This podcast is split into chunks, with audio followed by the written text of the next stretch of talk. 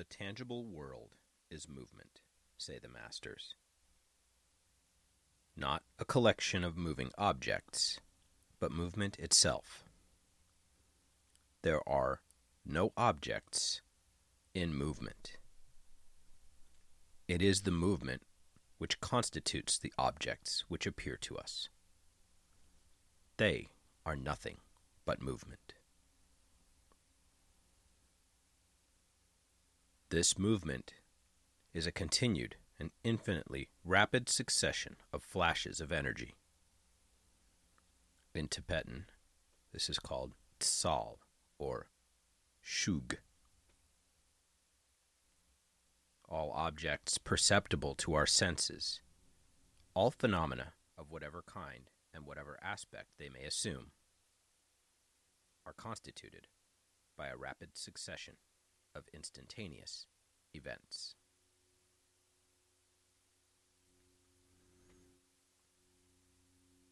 From the Secret Oral Teachings in Tibetan Buddhist Sects by Alexandra David Neal and Lama Yongden. 1967.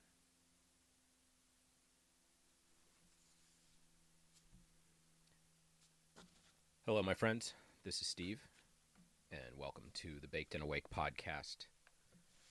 This is episode 71 of the show, and this is a companion episode to our most recent show, episode 70, entitled Analysis and Assessment of the Gateway Process. That was a full reading of a document obtained from the CIA reading room. That's the American Intelligence Agency, the Central Intelligence Agency. We pulled the doc down from CIA.gov, and I did provide the link to the original document in last week's episode. I guess it's almost two weeks ago now. Taking this moment to remind you about that episode because if you haven't listened to it yet, it would be a very good idea to press pause on this right now. Go back and listen to the most recent show first. That should give you the context and the background that you'll want to enjoy today's episode.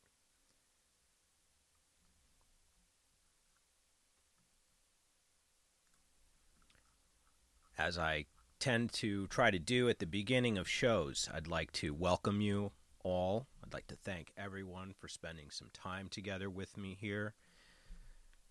Um, this is a weed related podcast most of the time. This episode, really, the only weed that we'll be talking about is whatever I casually happen to mention while I'm puffing with you and, and talking today.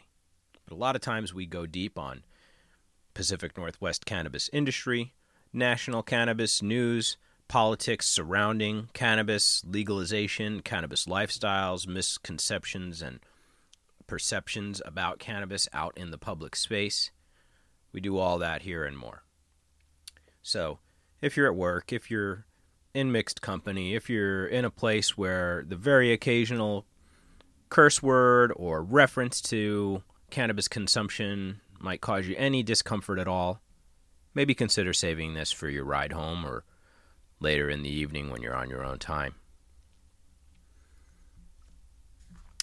You can find all episodes of the podcast, including last episode about the gateway process, at www.bakedandawake.com, where you'll find detailed show notes about just about every episode and an easy means of contacting yours truly there for your follow up questions if you just have some feedback for me on the show. If you're an email friendly person like I am and you want to just get straight at me, you can always do that at talk to us at bakedandawake.com. That email goes straight to me, and uh, I'm delighted every time I receive an email about it. Before I jump into what I've put together for you here today is a bulleted list of the top five takeaways I got from the analysis and assessment of the gateway process document. To recap, for those of you who did listen last week but um, are getting you know back into the swing of things, this is that doc that we obtained from 1983, where the CIA was discussing a examination of a private institute's process for training people in such areas and skills as things like lucid dreaming, um, astral projection, remote viewing. These are terms that are very familiar to those of us who are fringe, you know, topic buffs, um, and a whole lot more. But before we jump into our takeaways from the doc, I'd like to set the stage for what was going on in America and the world, you know, back at that time, that such a task as this should be set before the United States' premier intelligence gathering organization. As we said, the report is dated 1983, the 9th of June. It was a Thursday. Ronald Reagan is POTUS, but we don't use that acronym yet. Across the Atlantic, Margaret Thatcher's famously conservative parliament was reelected in a landslide to a second term. In popular music, the song Flashdance, better known by its chorus, What a Feeling, tops the US pop music charts, while the still young and rising star Michael Jackson occupied the number 5 spot on Motown's R&B uh, top 100 chart with the song Beat It. MJ is many years and many more chart topping hits away from the scandals and accusations that would plague him in the era leading up to his death.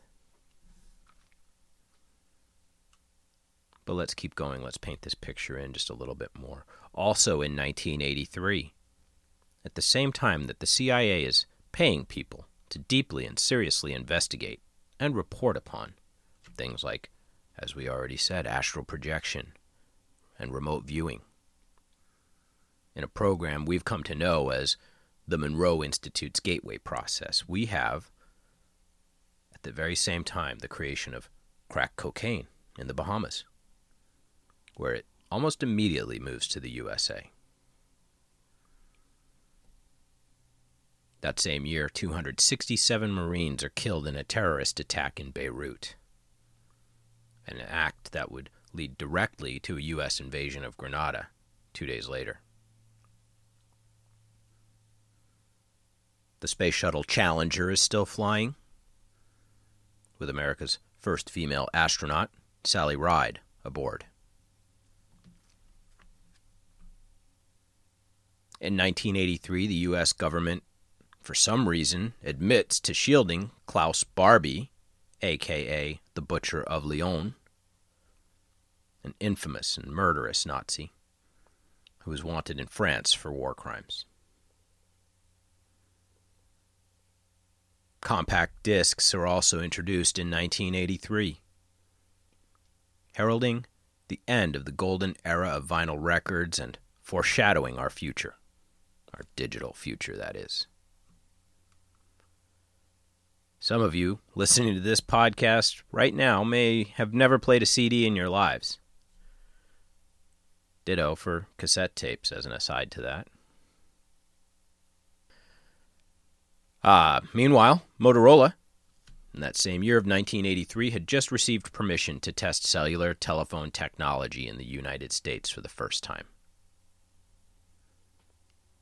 Also, for the first time, the El Nino weather phenomenon became worldwide news, marking the moment when we as a people became aware of concepts such as global warming, or as we tend to call it today, by the very neutered label climate change.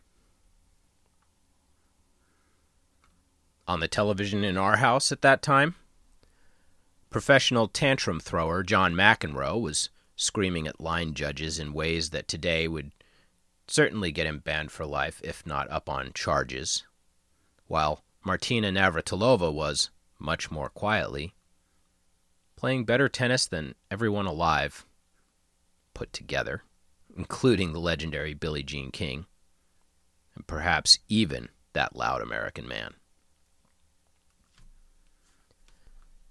The Islanders. Our New York Islanders. Under the capable leadership of brawler and multiple record breaking leading scorer, future Hall of Famer Mike Bossy, number 22.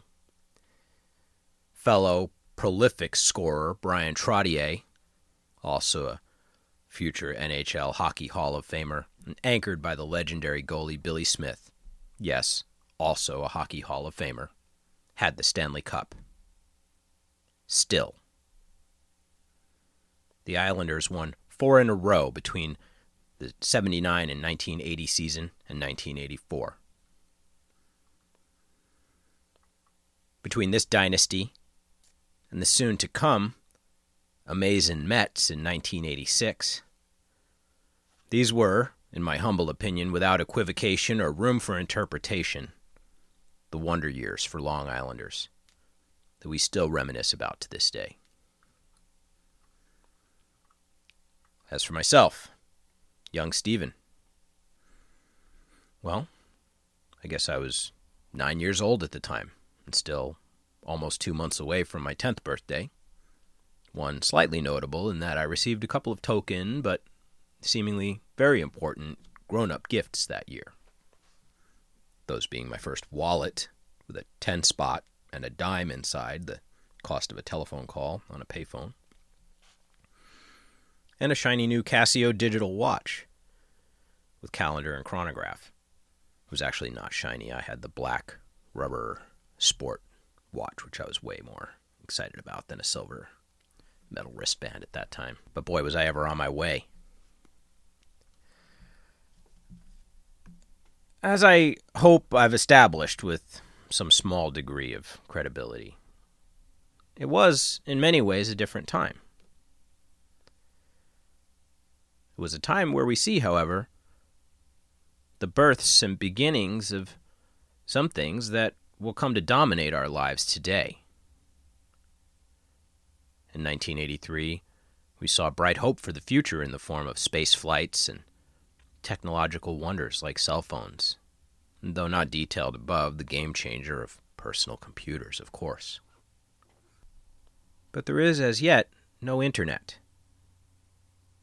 The world was still a little bit smaller place. More ominously, at that time, we experience the United States invasion of Grenada, in the first of a series of Central and South American conflicts some would characterize them as U.S. backed regime change campaigns that won't end until after the Iran Contra scandal in Reagan's second term in 1986, for which only Oliver North, a lowly colonel, an obvious scapegoat, and a few government contractors are ever found guilty or serve any significant time for having secretly laundered and delivered $18 million and probably a pile of weapons to the cocaine trade powered Contras. Now you know where the video game got its name. The Contras were fighting at that time to overthrow the Cuban backed, and therefore, to us, evil communist scum, Sandinista regime in Nicaragua, in violation of the Boland Agreement, Boland Amendment, excuse me, that specifically banned the CIA and the U.S. Department of Justice from funding groups with ties to the drug trade. This shameful meddling in the name of democracy was made more humiliating by the fact that the $18 million that did end up in the Contras' hands came from a larger sum of $30 million and a verified pile of weapons that were traded to Iran for seven American hostages that had been kidnapped in 1985 in Lebanon. This deal was brokered in secret, while President Reagan loudly proclaimed that we do not negotiate with terrorists. Except when we do, and then we won't tell you about it. Until you catch us. I include the last example as a means of establishing a connection between the U.S. government at that time and its foreign policy and that of today. In the 1980s, our executive branch of government would and did engage in acts of deception, violations of our own laws, as well as international best practices for dealing with fractious groups and governments around the world. This has not changed, as we have frequently observed here on Baked and Awake when looking at more modern actions taken by our government closer to the present day.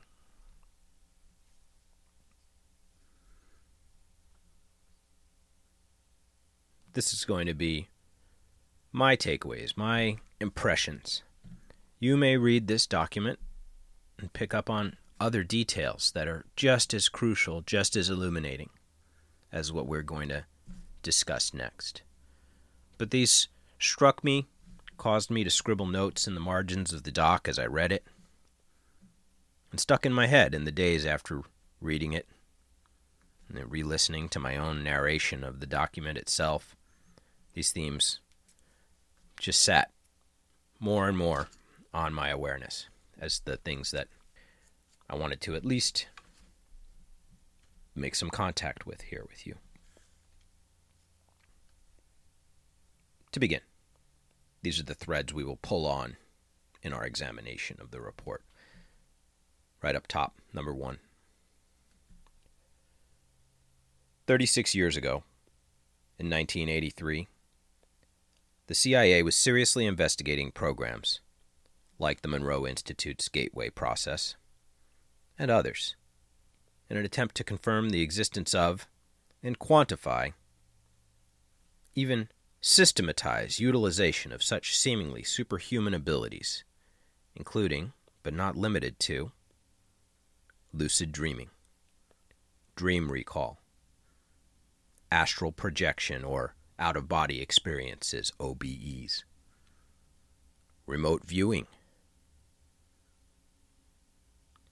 that being the act of observing people, places, and events from afar while in a sleeping or meditative state. Add to the above the express goal of Focus 15 and Focus 21 in the gateway process that involve stepping out of the bounds of temporal space completely, engaging in a form of time travel.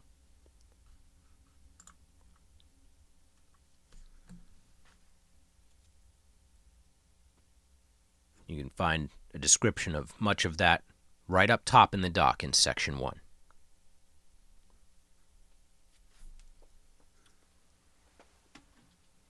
Let's smoke, though, shall we? We got a Randy's Wired rolled up here with uh, some of my own flower from the garden, and this stuff is my mystery seed from last season, which I have been privately calling to myself a, a blueberry variety, maybe even DJ Short's. Um, can't know for sure, except for based on what I think I found when I found the seed at the time, um, and of course on the aroma and smell of the plant itself, which uh, is persistently blueberry-like. So it's been great, and um, I have plenty of it. So I'm just enjoying that freely all the time lately because I should have some right through my next harvest. So.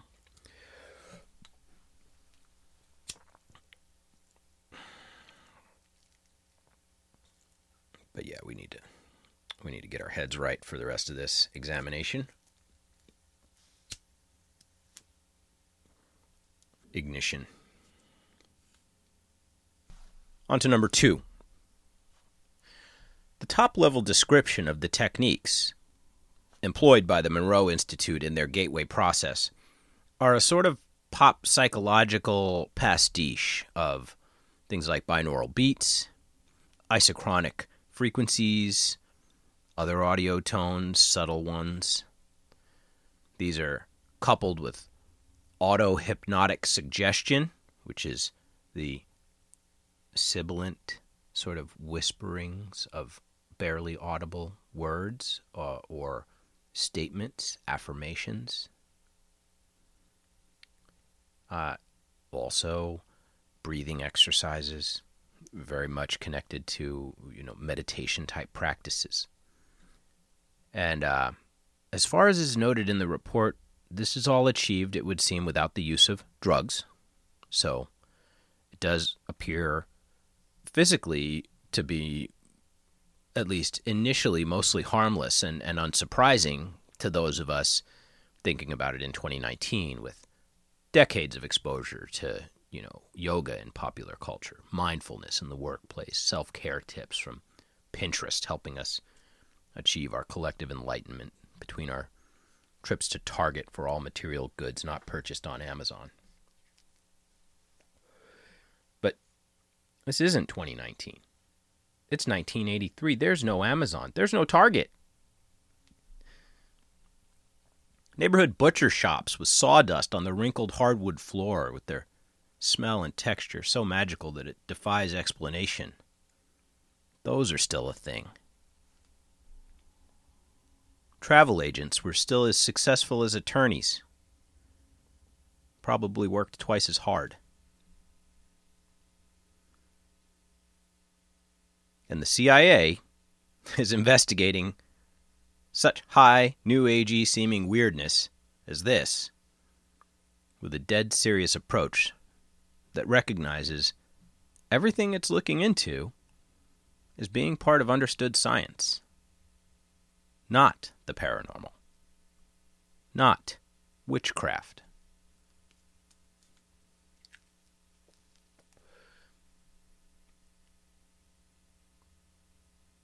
The creator of the report and the Gateway process, the Monroe Institute itself, invokes such labels and nomenclatures as quantum, holograms, dimensions, etc and leans heavily on physicists to provide the framework for understanding the systems, tools, and processes at work. All this with the objective of learning from the gateway process the secrets of consciousness itself. Access to the great, unwritten, but nevertheless perfectly preserved whole of universal knowledge in the form of something that we only have terms like the Akashic Records, air quotes, for, and how to participate in events at any point in time or space, everywhere in the past, present, or future. The key concepts I just described there are enumerated under Section 5 of the document, at least introduced.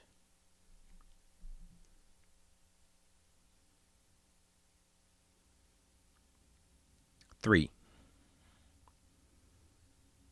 In Section 12, we come to understand quote, Energy creates, stores, and retrieves meaning in the universe by projecting or expanding at certain frequencies in a three dimensional mode that creates a living pattern called a hologram. I put a side note here for those who are interested. If you've never heard of it, this is a book that I think has shaped my entire worldview for my whole adult life, and I encountered it fortunately very soon after it came out. I, I read it in the early 90s, and I believe it was published initially in 1989. It's a visionary book from an author and a physicist called Michael Talbot. It's entitled The Holographic Universe. I believe it's still available in paperback and audiobook. Um, you may even be able to find someone reading it on YouTube somewhere. In short, the CIA says, and I'm paraphrasing here, that the absolute, as they refer to it, is an infinite, self aware, energetic field that pervades and suffuses everything in the universe. This field expresses itself and experiences itself through movement in a three dimensional realm, wherein every iota of matter is just one of countless resonating fields of energy, experiencing reality from its own perspective, with perfect capture of the information being created into the universal hologram. This information can be retrieved during certain exercises and methods such as the gateway process describes. The CIA also admits to and notes the similarities between things like trances, meditation, and Kundalini psychosis, as they label it, to their gateway process.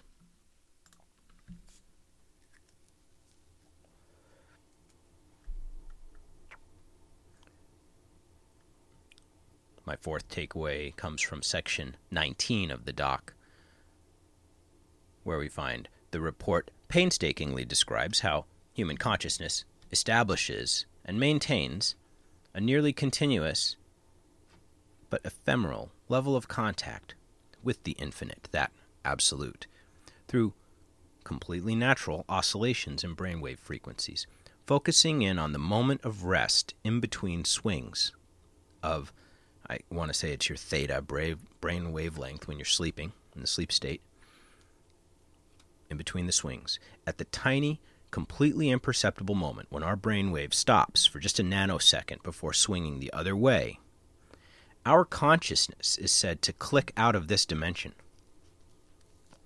and joins the absolute. To explain it, they invoke Planck's distance to explain the moment this occurs. A little background for us all on Planck's length to remind us Planck's length, as we often refer to it today, is explained in part as follows. I took this from the wiki, okay, on this one. Link will be in the show notes for you. The Planck length is the scale at which quantum gravitational effects are believed to begin to be apparent, where interactions require a working theory of quantum gravity to be analyzed. The Planck area is the area by which the surface of a spherical black hole increases when the black hole swallows one bit of information.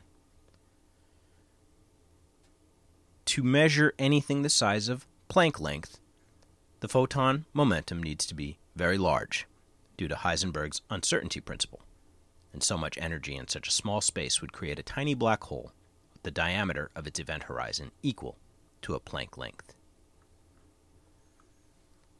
finally, and this is Steve again, the Planck length being the infinitesimally small distance beneath which we cannot currently perceive a smaller unit, right? A shorter distance. It's not measurable below the Planck length. Thus, quantum. Thus, no longer a single point in the universe, but somehow encompassing all points in the universe. Wacky stuff. We went out too, so let's relight.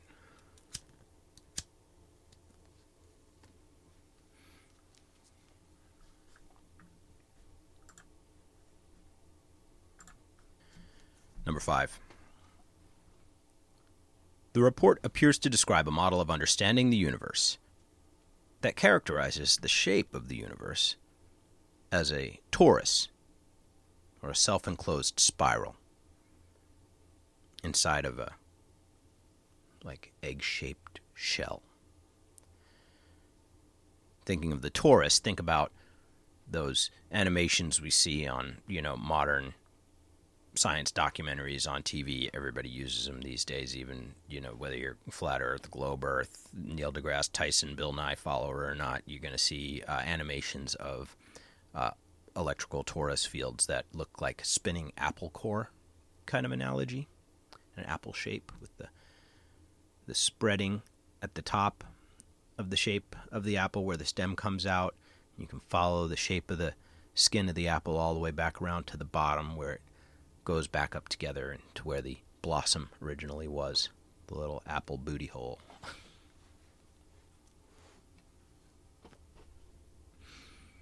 You could also sort of call to mind those uh, round jewelry bracelets that are like a costume jewelry that are made of something like a slinky material.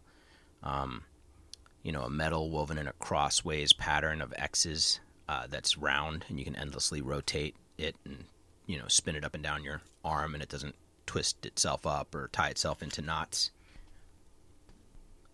This torus inside the eggshell gestalt, to, for lack of a better term, it goes on to explain that the parts of the universe that we presently observe now from our vantage point tend to support an understanding that we're existing near the top of that moving spiral pattern. Right? Our physical observations give us this indication, and that we're about to sort of move up and over the apex, out to the outer part of the skin,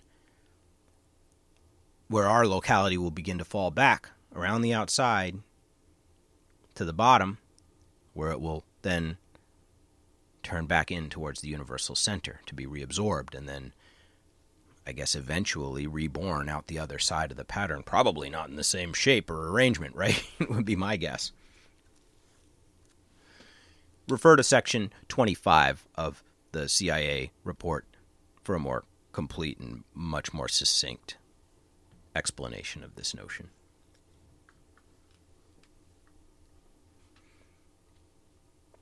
Those were like my big, big top five that blew me away. And the connections and the import of them, I thought about like enumerating what it all meant to me, to you. But I don't know that that's necessary because I feel like the the extent to which we've discussed each of those takeaways, for example, should hopefully be enough to allow you to ponder it a little yourself and maybe roll back to the doc and check out. You know, you don't have to print this out. You can read it as a PDF, obviously, right on, on screen, on your phone if you want to. Uh, I found it much easier to deal with printed out. But to go back to the doc and take a look at some of the things that we're talking about and ask yourself, does this sound like something to me that I've already wondered about, that I've already ruminated upon, or maybe practiced to a certain extent? A lot of this is stuff that any of you who have spent time just doing breathing exercises in your life, just trying to become centered. Those of you who have ever kept a dream journal for any period of time in your life. Those of you who have ever turned a page of an Eastern philosophical book, pick one, doesn't matter which. You'll probably have heard something in the last half hour or so of me blabbering at you that reminds you quite a bit of something that you either already wondered about or already in your heart knew. So, for that reason, I'm not going to go into why number one means what it means to me, and number two, what that, what that, what emanations that sends out into our understanding of the universe. I can't tell you what your understanding is. We're all walking this path together, alone, together. And so I'll allow you to reach back out to me and tell me what you think when you get a peek at this doc. A couple of my friends have already said hello to me just lightly uh, uh in reference to this, and uh, one of my friends I got to go on a short, way too short bike ride with last weekend. You know who you are, buddy. And uh, we didn't even get to scratch the surface, but we both wanted to. But we both knew we needed a much longer ride to do it. so uh, I look forward to that uh, as the weather keeps getting better here this uh, this spring soon. And uh, I don't think we're done exploring the gateway process doc. There are addendum supplemental documents to this that I haven't even touched yet. That I haven't even touched yet. I know they exist. SMQAI has talked about several of them at some length on his YouTube channel, and, and let's not forget that That's the gentleman who dropped all this on us in the first place. He got it from a fellow friend and YouTuber, Buster1978. So shout out to both of you uh, researchers, boys, right now, uh, for giving me one of the most fascinating topics I've stumbled across. Certainly since Mud Flood and Tartaria, and those two together, the the Mud Flood Tartaria mystery and, and, and this one are probably two of the wildest things I've spent time on here on the podcast and actually have the most potential real world weight in, in all sorts of different ways. And so, for those reasons, you know, we will take our time. I won't put all my shit on you and tell you what this all means. We'll talk about it together. We'll sit with it. It's not going anywhere. None of this stuff is new talking about a 35 year old program, which, by the way, greatly resembles the movie that a few of you have probably made the connection to by now here uh, the Clooney movie, The Men Who Stare at Goats, right? And uh, that was a program that they described it, at the beginning of that movie as, you know, an unnamed blah, blah, blah, you know, program that people have heard of but don't have they've never admitted to. Well, this sounds like that admission here.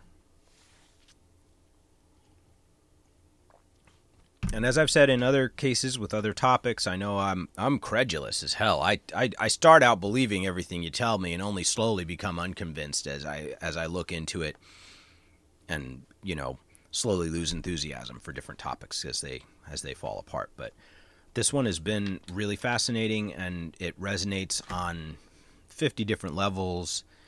I mentioned the holographic universe, other books that inform my understanding of this document straight up live on the mic with no, you know, note taking done on these. I would say Fritjof Capra's The Tao of Physics, uh, a book I read of his prior to that that was written with a, another um, author and that one was um, what do they call it?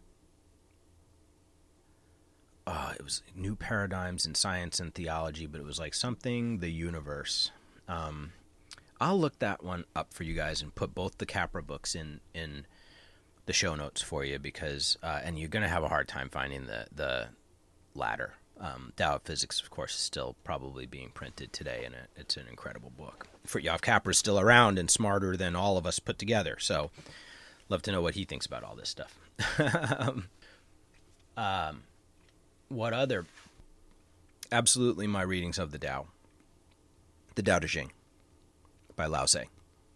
So, the Tao Te Ching, of course, one of the you know biggest uh, books of Eastern philosophy to be popularized in the West and uh, Lao Tzu may have been a contemporary to Buddha. You may have been older. Uh, the book may not all be written by him. It, it's ascribed to or credited to his teachings.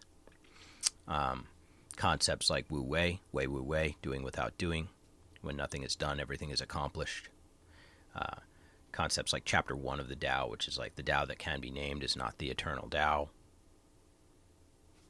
Themes like that, I'm I'm I'm doing a gesture with my hand right now, like as in it's so evident. There are hundreds more examples like that in that book, which there are. Okay, uh, if you don't know the Tao, get the Tao in your life. Probably the greatest book of my entire life, um, and one that's you know never hardly there. I just turned around and reached and touched it. That's about how far away from me it gets. So, uh, but you know this doc to not get any further off on my crazy side side tangent there, uh, I could probably write you a bibliography of 20 books, all of which, you know, point to things that are being discussed in the gateway process itself and in our meta conversation about it. Um, so that's always fun, but we don't we don't have to go much further there. Let's get back to the doc those were my five top takeaways. I did bullet out a few other little things to keep your eyes out for when you're checking out the doc. Um, and let's definitely take these to the to the emails and to the internet. Comment on my Instagram posts. I've posted about this on Instagram a few times. Go follow SMQAI on Instagram and ask him about this. you know, he'll have better answers than me. But uh, tell him Steve sent you. Other things I saw that I that I really want to make sure that at least are mentioned for you guys. Take note of the subliminal and subaudible audio tones and auto hypnotic suggestion that they employ in the gateway process, and understand that that's integral to their process of going beyond like merely a highly relaxed quote unquote meditative centered state, right? Where you're feeling like, yeah, my chakras are aligned, bro. Uh, and breaking through to focus 15 or so, where these guys are starting to do really ridiculous things like heal illnesses in their body using a, well, where, uh, where is it? Section 29 describes an energy bar tool that is directly likened to a psychic magic wand of some kind. So, you know, they're talking about needing to layer a whole bunch of different methods and techniques on a person to put them in a state that they can transcend time and space and heal themselves and lucid dream and remote view, etc. Uh, these are all discussed in the framework of things that have been observed or reported anecdotally or um, in some other way recorded as having happened many times throughout history almost always by mystics, seers, yogis, you know, bodhisattvas, uh, supernatural and superhuman seeming characters from history are Jesuses and Buddhas, etc., Krishna.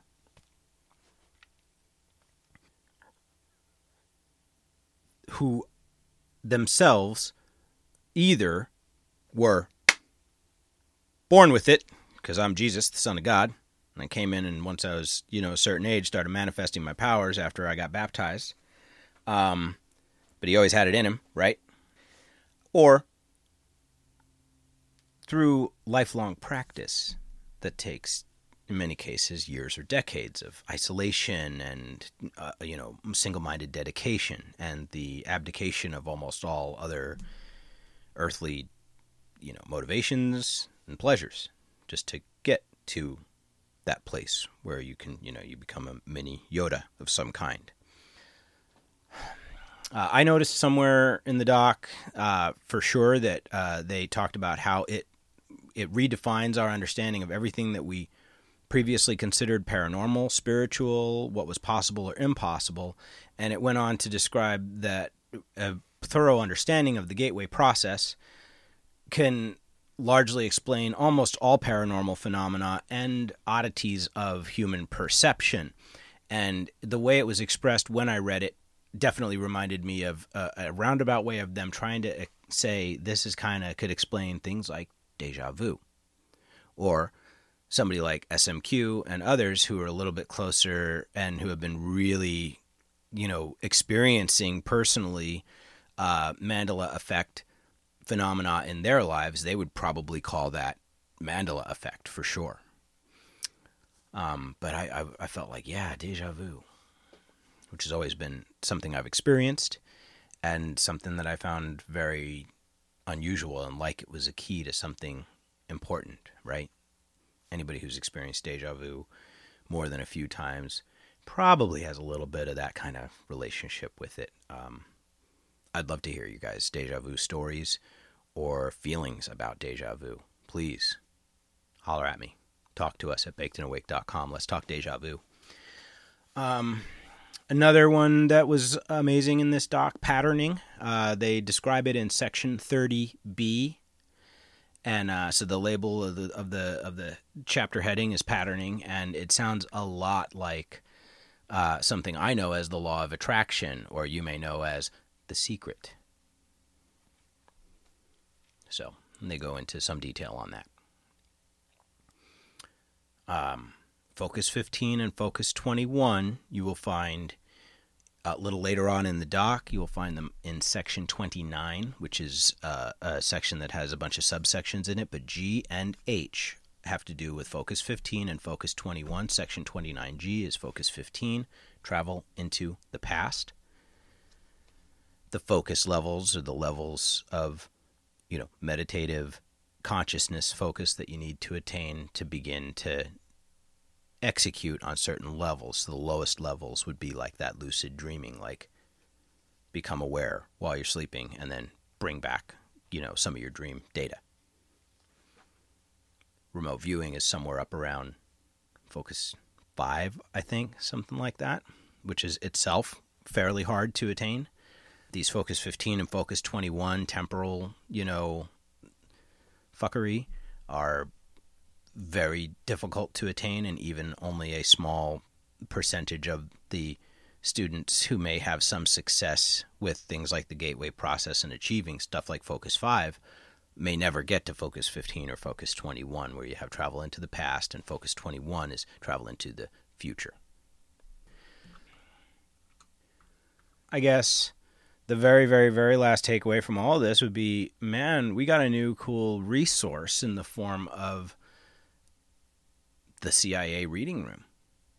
There are a couple other cool docs that, in, in, in one case, SMQAI is going in, going hard in the paint right now on a whole nother doc that sounds just as fascinating as this in a whole new and different way, and yet in interestingly amazing ways that, like everything does, finds ways to tie back to this program and project and the report and output of it that we've already heard and experienced um, as well as many others. So, one of the things that I've been really trying to do with the show for sure is ask myself what sort of sources I want to use for the topics that we discuss and what kind of references I want to share for people and and provide and you know like how to bring that level up and what I've already been doing was using you know, going to the most conventional, straightest, boringest uh, research tool or institution, library, Library of Congress, you know, uh, stuff like that. Uh, you know, uh, records from the city, uh, in the case of city of Seattle, in some cases, and and other things like that. Like to use the most conventional sources possible, and then derive our interesting and unusual conversations and content from that rather than starting out on like disclosetv.net or whatever might be out buzzfeed or any horrible clickbait uh, site that's out there on the internet or from some weird reddit sub forum somewhere um, subreddit that's just dedicated to weird shit all the links are either coming straight from the dark web or or is just stuff made up out of whole cloth from folks. This doesn't strike me as anything remotely like that, and I'm excited to explore the CIA reading room further for other topics of interest on my own and not just blindly follow along behind Buster and SMQ with their original lines of investigation here. Um, this was one that I felt felt so important to share with everybody that I've been kind of proactive in reaching out to uh, those guys and, and making sure that they knew you know how much respect I have for the for the fact that they brought this topic up in the first place and are sharing it with everybody in the hopes that absolutely that I can help them continue to grow their followings uh, and SMQs in particular. I don't know if Buster makes much content. I think he's more of like a behind the scenes guy, but he's you know out there on the in the chats and helping spread the word and participating uh, greatly in the in the research side of this of this uh, whole topic, uh, and others obviously. So uh, again, finally, thank you, and I'll include both of uh, links to both of those accounts on YouTube probably because that's their main uh, area where they're hanging out in the show notes. I think you've got it right. You've got it. So this is the analysis of the analysis of the gateway process Doc. I hope a few of you check out the report. Go listen to my narration of it last episode. If you haven't, if you if you ignored my warnings and listened to this whole episode, and now you don't go back and listen to that doc, well then I don't know. I can't do anything else for you, can I? I can't. All right, it's March 25th. I'm going to get this out for you right away. You probably won't get another one by the end of March. I'm I have you know my usual rotating plans for doing different uh, types of topics coming up, but I just discovered a cool book that I'm considering, and actually, you guys can email me about this and tell me. Do you want to hear me read in serialized form this entire book? And it'll end up, in that case, getting interspersed with normal episodes as well, but I, I could front load an opening chapter or two. If you guys like the sound of this, this is a book I found in a box last night right here in our house. We inherited it a couple years ago from a dear family friend who passed away, who was uh, herself. If I'd only known what a esoteric, witchy old broad she really was, we probably would have been hanging out every single night. Um, but she was wonderful, and uh, I was a, her daughter is also wonderful, and let my wife and I get at the books uh, first crack before anybody got anything other than her uh, from her mom's library. And this is a book printed in first in 1935. I think this is the Halcyon House edition, um, which is showing 1938, October of 1938. The book is entitled Man, the Unknown. And the author is Alexis Carrel. C A R R E L. Never heard of this person before.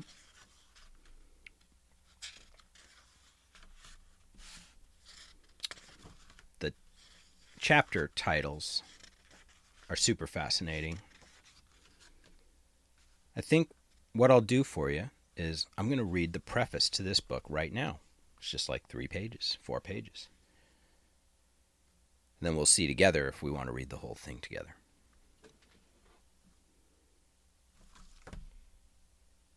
Man, the Unknown. The author of this book is not a philosopher. He is only a man of science. He spends a large part of his time in a laboratory studying living matter, and another part in the world, watching human beings and trying to understand them.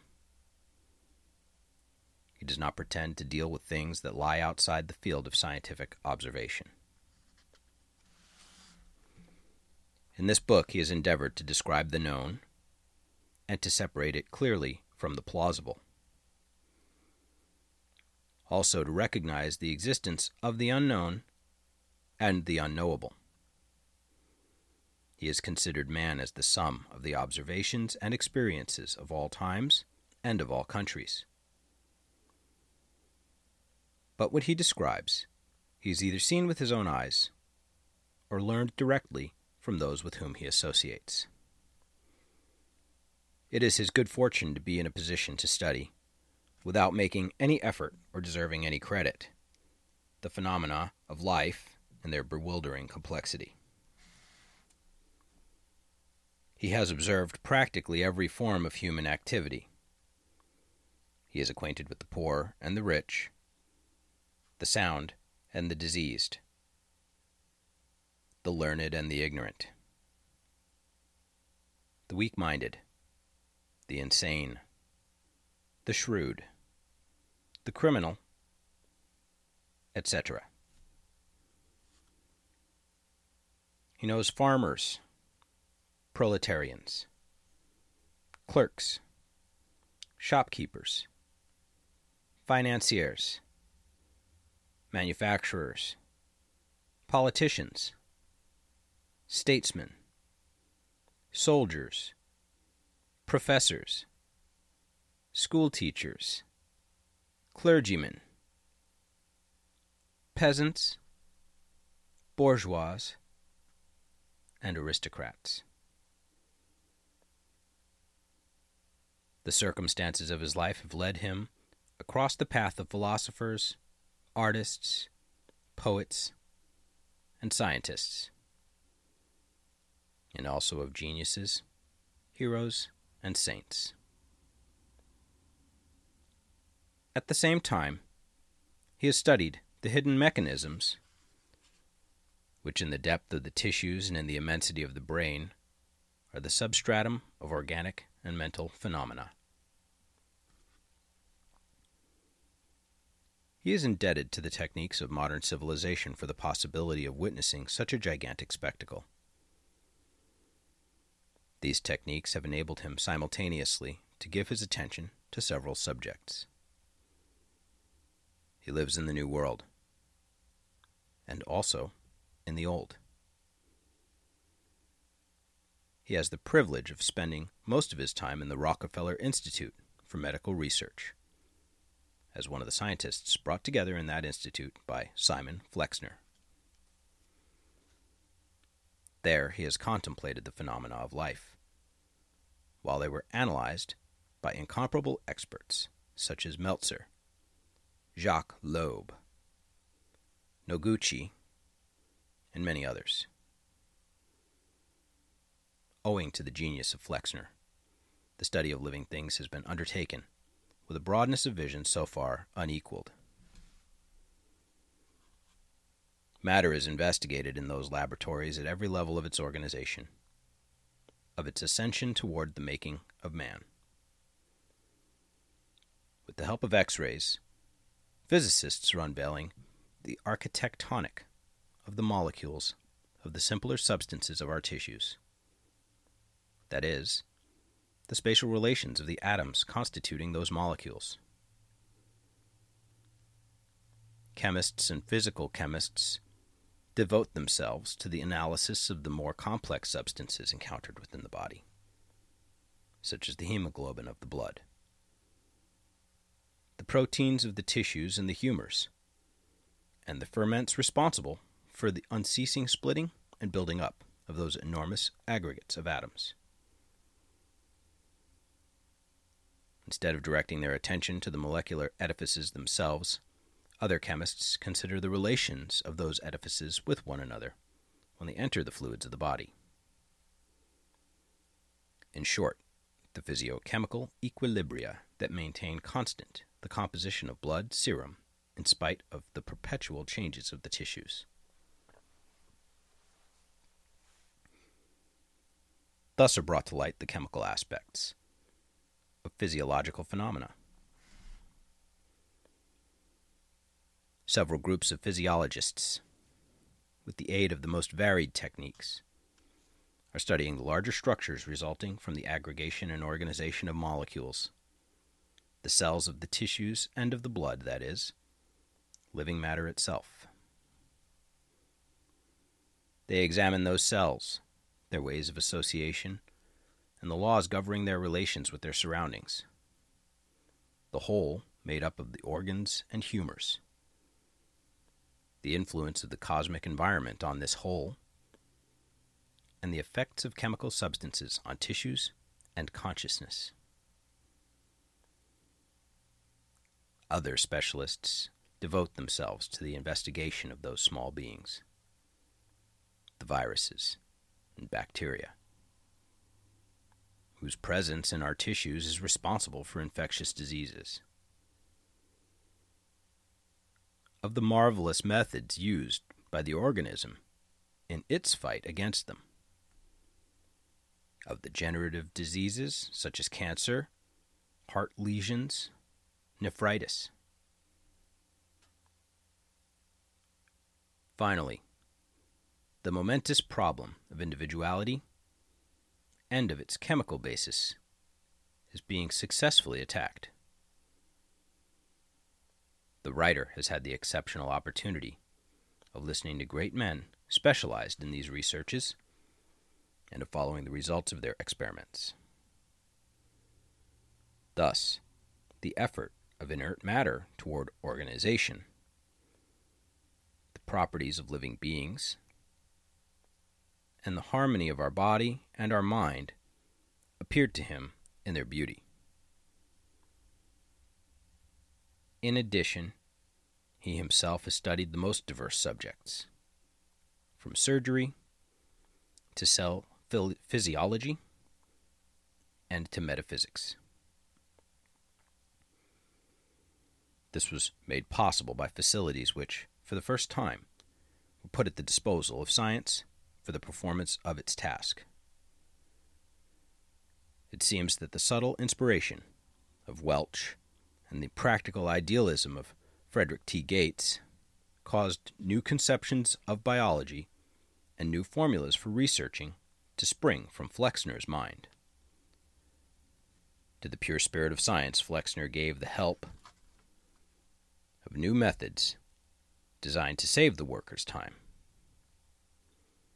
to facilitate their free cooperation, and to create better experimental techniques. Owing to these innovations, one can not only undertake extensive researches of one's own, but also acquire a first hand knowledge of subjects whose mastery in former days necessitated the whole lifetime of several scientists. We now possess such a large amount of information on human beings that its very immensity prevents us from using it properly. In order to be of service, our knowledge must be synthetic and concise. This book, therefore, was not intended to be a treatise on man, for such a treatise would run into dozens of volumes. The author's intention was merely to build up an intelligible synthesis of the data which we possess about ourselves. He has attempted to describe a large number of fundamental facts in a very simple manner, and still not be elementary. Not to indulge in scientific popularization, or to offer to the public a weak and childish aspect of reality. He has written for the scholar as well as for the layman. He fully understands the difficulties inherent in the temerity of his undertaking. He has tried to confine all knowledge of man within the pages of a small book.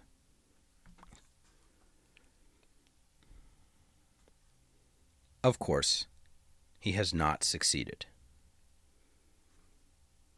He will not satisfy the specialists because they know far more than he does, and they will regard him as superficial. Neither will he please the general public, for this volume contains too many technical details.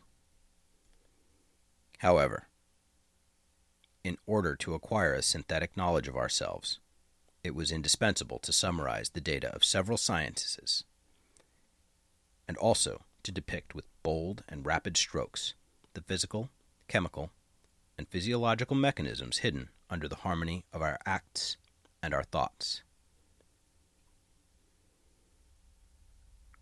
We must realize that an attempt, however awkward, and though partly a failure, is better than no attempt at all.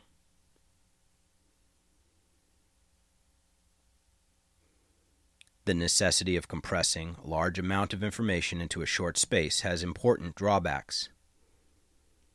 It gives a dogmatic appearance to propositions which are nothing but. Conclusions of observations and experiments.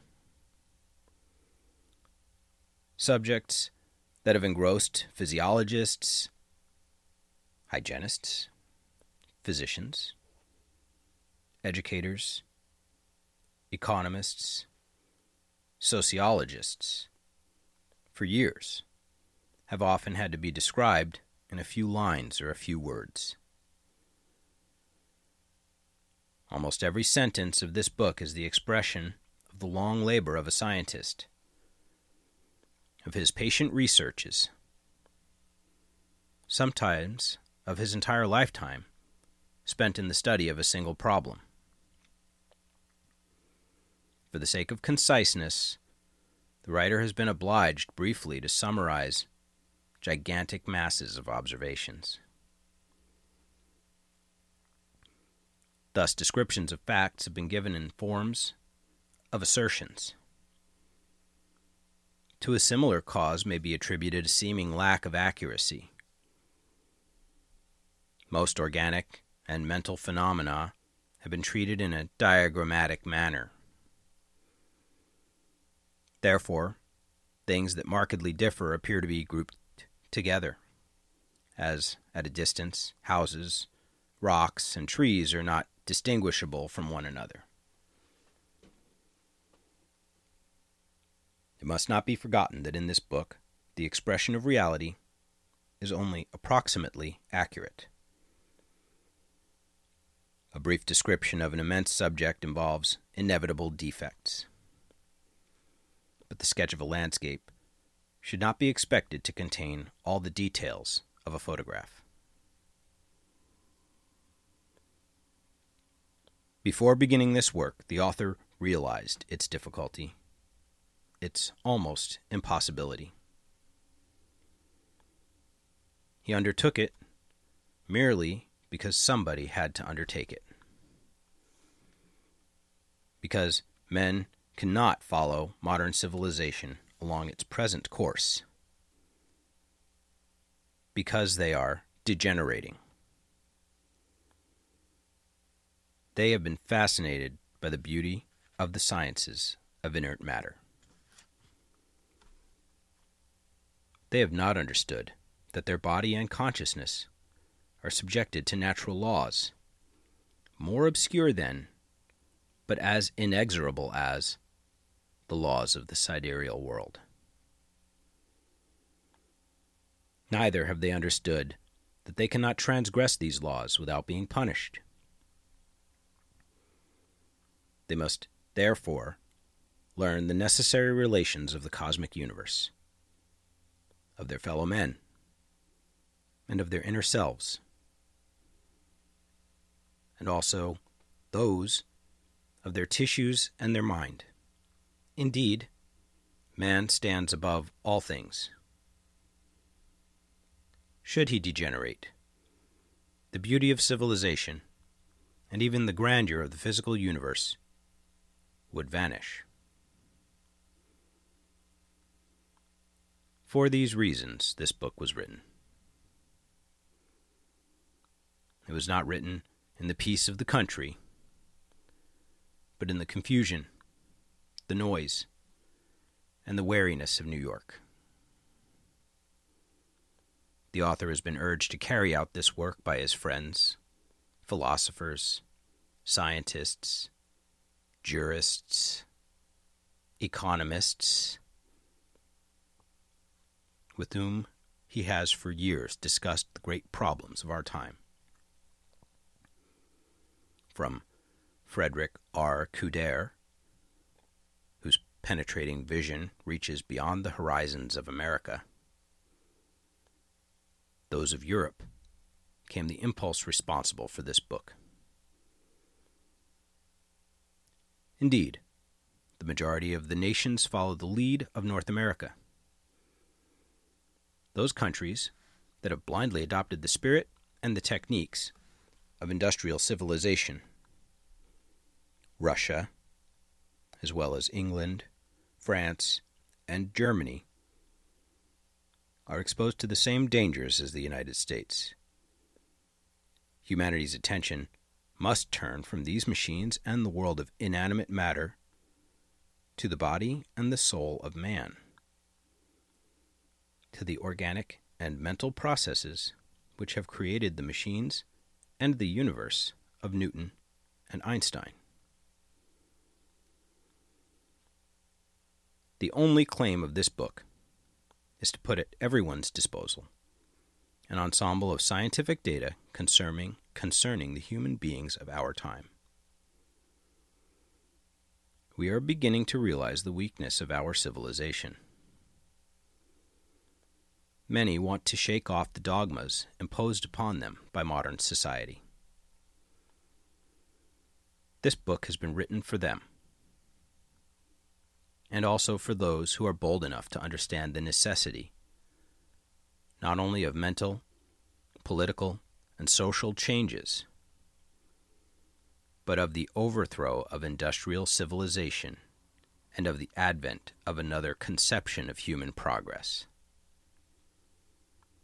This book is therefore dedicated to all whose everyday task is the rearing of children, the formation or the guidance of the individual,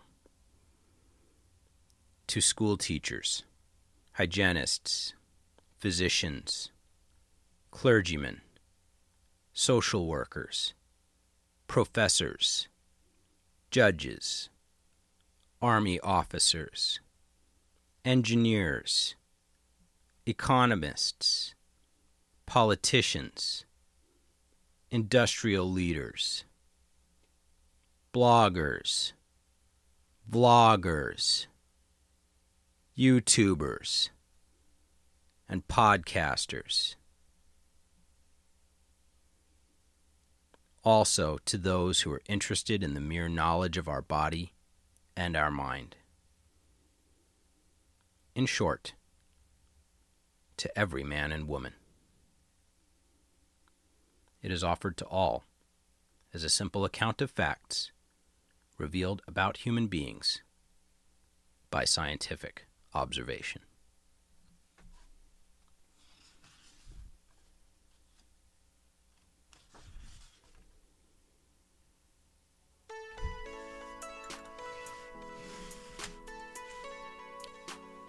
I think we'll leave you with that, everybody. I'll get to editing, and we'll get this out to you as quick as we can. Take care of yourselves. Take care of your loved ones. Look forward to a garden update coming soon on the next episode, I'm sure. We'll roll that in with whatever other content we do.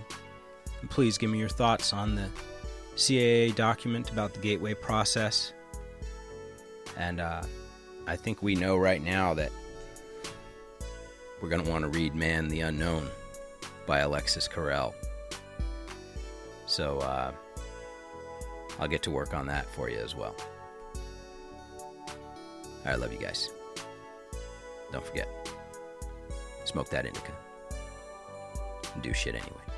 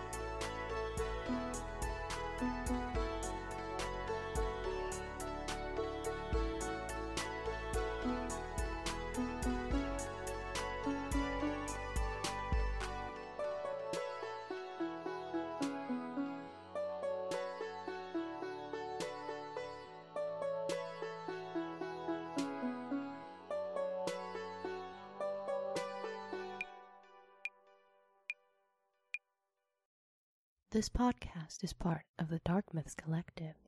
Visit darkmyths.org for more shows like this one. The darkness awaits.